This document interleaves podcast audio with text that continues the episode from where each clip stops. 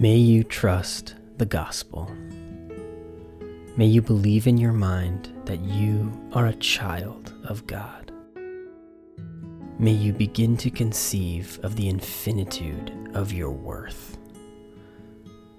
May you release everything you have brought with you so that you may receive everything God has waiting for you.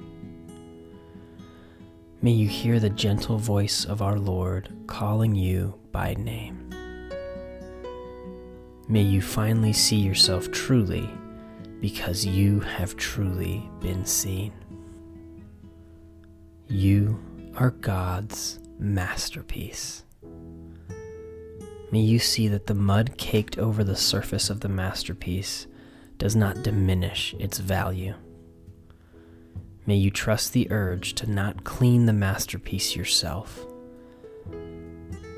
May you entrust it to a master restorer.